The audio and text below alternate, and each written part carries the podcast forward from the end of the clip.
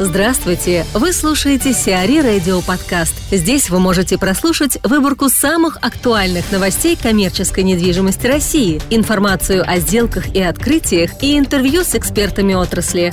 Чтобы прослушать полные выпуски программ, загрузите приложение CRE Radio в Apple Store или на Google Play. Леруа Мерлен купил магазины К-Раута. Французская сеть DIY-гипермаркетов Леруа Мерлен 16 февраля официально приобрела площади финской сети К-Раута в России. Всего компании Леруа Мерлен достанется 8 магазинов К-Раута в Санкт-Петербурге, 3 в Москве и 1 в Калуге.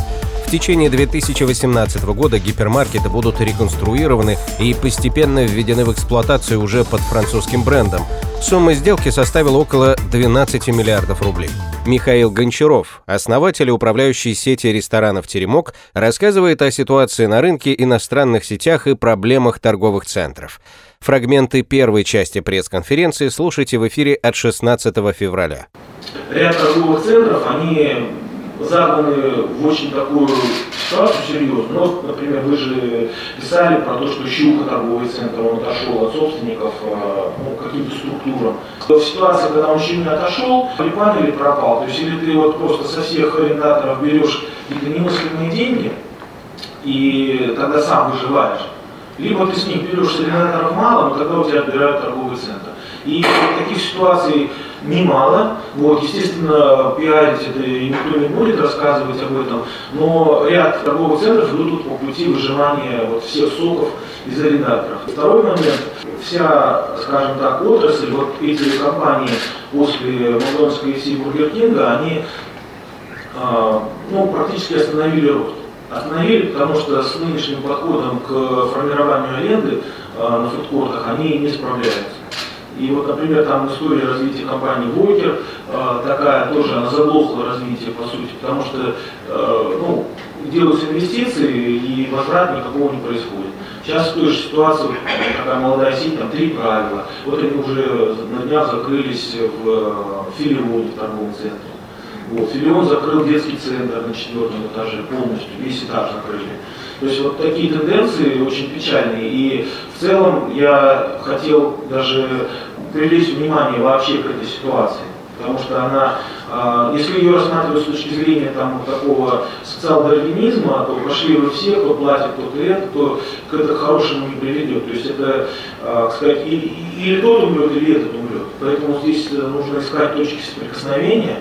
Вот, и вот это свою роль сыграло в ее обращении, потому что в ряде торговых центров мы нашли понимание все-таки. Или вот эта ситуация, то, что осветила Андрей Павлов из компании «Зенден», это же вообще абсурд. То есть он входит со своим брендом, ему говорят 300 тысяч евро входные. Он платит 300 тысяч евро торговому центру и делает ремонт. А там входит самый богатый человек мира, вот этот владелец этой Zara, бренд комплекс Inditex, у которого просто капитализация всех этих брендов там, сотни миллиардов долларов. Так за то, что он входит, ему платят 600 тысяч евро, то есть оплачивают полностью ремонт. То есть Андрей Павлов платит 300 тысяч евро и оплачивает свой ремонт. А самая богатая корпорация мира платит 0 и делает своим бесплатный ремонт. А потом покупатель приходит и говорит, конечно, это же они умеют работать. Вот вы посмотрите, вот этими платья там стоит вот 7 тысяч, такое классное, а вот у этих 20 тысяч.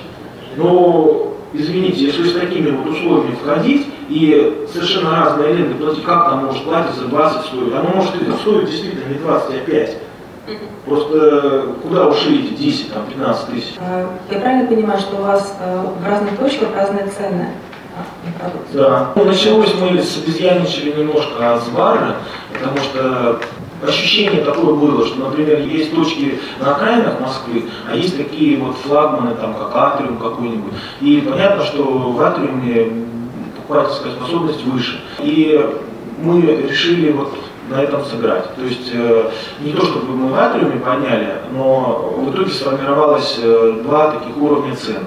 То есть, например, там Ладья, Митина – это одна цена, а там Атриум европейский – это плюс 7,5%.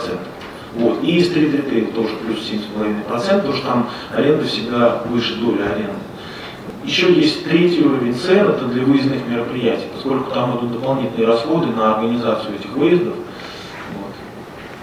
То есть в центре дороже, на окраинах дешевле? Ну, бывает, что и на окраинах дороже, смотря какой торговый центр. То есть это и не запрещено никаким законодательством. И более того, даже вот в Германии был прецедент. Бургер Кинг пытался диктовать франчайзерам единую цену. То есть они хотели, чтобы там в Берлине все Бургер Кинги работали по одной цене. А это запрещено антимонопольным законодательством. И кто-то из этих франчайзеров пожаловался, и вот такой был прецедентный суд. И там прям жестко стали следить, чтобы, не дай бог, у них не было единых цен. Если я правильно помню, вы выступали с инициативой о том, что российским компаниям, российским сетям нужны преференции от государства, потому что российскому бизнесу тяжело развиваться, когда такие монстры международные присутствуют на рынке и очень быстро завоевывают рынок, уже завоевали.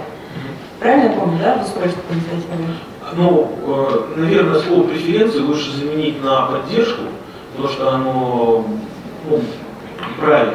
Ну, вот, к примеру, я в 90-е годы занимался техникой, и у меня была попытка организовать импорт фарфора из Гонконга, из Китая.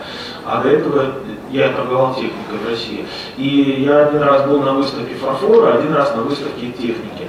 И оставил визитку. И мне 10 лет присылали вот такие каталоги раз в квартал.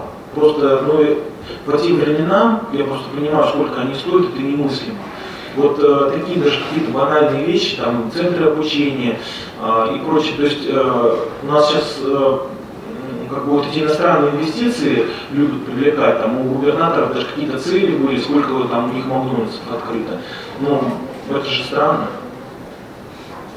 И при этом, как открывать и как работать российским предпринимателям, вот те вопросы, которые пишут потенциальные франчайзи, они просто ошарашивают. То есть люди, вот нас говорят, почему у нас нет малого бизнеса, а как его вести, никто не знает. Где научат этому малому бизнесу?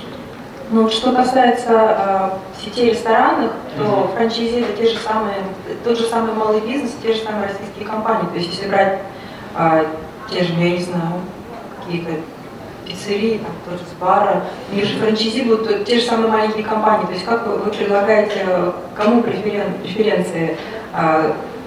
Российским компаниям, которые под российским брендом работают, или в каком бренде? Потому что вы получаете, что получается, что рыночный, я пример приведу, как его применить к питанию, я не знаю. Вот в Китае мы все знаем, что активно поддерживаются иностранные инвестиции, правильно? Но, например, поддерживаются инвестиции в IT и в высокотехнологичные производства, но при этом не то, что не поддерживаются, а наоборот гораздо большие налоги платят компании в пищевом секторе. То есть, грубо говоря, если там Данон открывает свои йогуртовые заводы, он будет платить больше налогов, чем китайский производитель йогуртов. Соки, напитки. Почему? Они просто говорят, а мы сами сможем это сделать. Ну ничего хитрого здесь нет. Нам ваш бренд, он вот вообще не нужен. Не, я за поддержку, а какая она может быть, я не знаю. И, то есть речь не идет о том, что выделять какие-то деньги там или еще что-то. Это же все с умом нужно делать, то есть иначе можно навредить. Но я считаю, что это совершенно неразумно и неправильно, что вот эти три американские компании такими темпами захватывают наш рынок. И если вот вы в Подмосковье поедете, вот смотрите, в Москве, например, мы можем отставать там, от Макдональдса там, в 2 раза, в 2,5 раза. Вот у нас есть точка в Орехово-Зуево, это вообще катастрофа. Они просто вообще не понимают и не хотят даже подходить к рынку. Там разница там, в 8 раз или в 9 раз. Все Подмосковье это просто зомбировано Макдональдсом. Там просто по трассе едешь каждые 10 километров. Но самое интересное, что вот в радиусе там, не знаю, 5 километров от Макдональдса бессмысленно вообще что-то открывать. Потому что все равно все пойдут в Макдональдс. То есть это, это неразумно, ни с какой точки зрения. За низкого чека, наверное?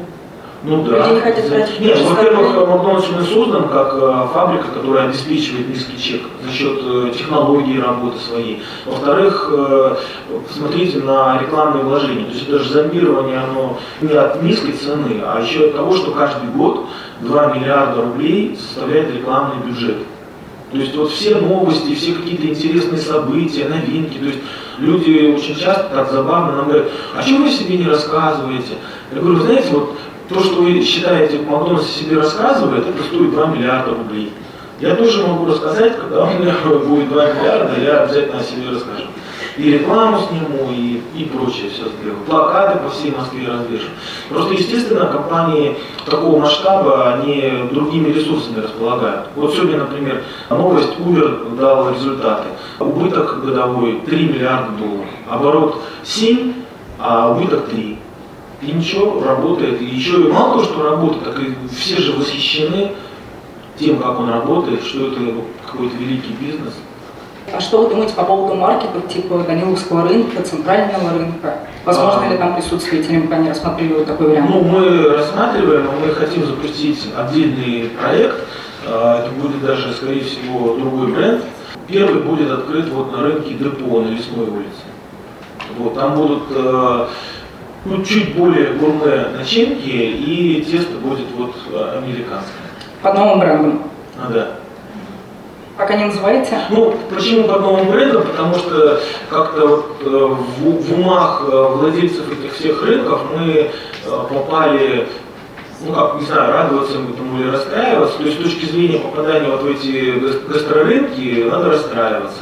А так вроде и почетно даже. То есть они нас считают таким вот типа, там, большим очень брендом, и слишком мы известные, чтобы быть на вот таком гастрорынке. Там все должны быть такие вот там, неизвестные. Вот. Поэтому вот такая родилась идея сделать действительно неизвестный бренд, но с высоким качеством, с еще более, там, скажем, сложными оригинальными начинками, интересными. Вот. Ну, это вот, наверное, к концу весны будет. У «Магнита» новый гендиректор. Новым руководителем розничной сети «Магнит» назначен финансовый директор компании Хачатур Памбухчан. Напомним, что 16 февраля было объявлено о продаже Сергеем Галицким 29% ритейлера банку ВТБ и его уходе с поста генерального директора сети. Памбухчан приступил к исполнению новых обязанностей с 17 февраля сроком на 3 года. С этой же даты он назначен председателем правления ПАО «Магнит». Ригла сворачивается. Аптечная сеть Ригла, у которой около 1860 точек, может закрыть почти половину своих объектов. Это произойдет при принятии закона, разрешающего продовольственным магазинам продажу безрецептурных лекарств. Как пояснил гендиректор сети Александр Филиппов, речь идет о 743 точках, располагающихся в непосредственной близости от продуктового ритейла. Их судьба будет зависеть от того, какую долю в продажах они потеряют при принятии законопроекта. В первую очередь, по его словам, пострадают 250 объектов в малых городах. Мираторг вложит 10 миллиардов в ОРЦ. Российский агрохолдинг «Мираторг» построит оптово-распределительный центр в Подмосковье за 10 миллиардов рублей. Запуск проекта назначен на ноябрь 2019 года. Центр разместится в Домодедове и будет работать со всеми видами сырья. Мощность предприятия составит 36 тысяч тонн продукции в год. CRE Radio. Эксклюзивные рубрики «За и против», «Ноу-хау», «Ремейк», «Новые форматы». Слушайте в полных выпусках программ в приложении CRE Radio. Приложение доступно в Apple Store и на Google Play. Более подробная информация на сайте cre.ru/radio.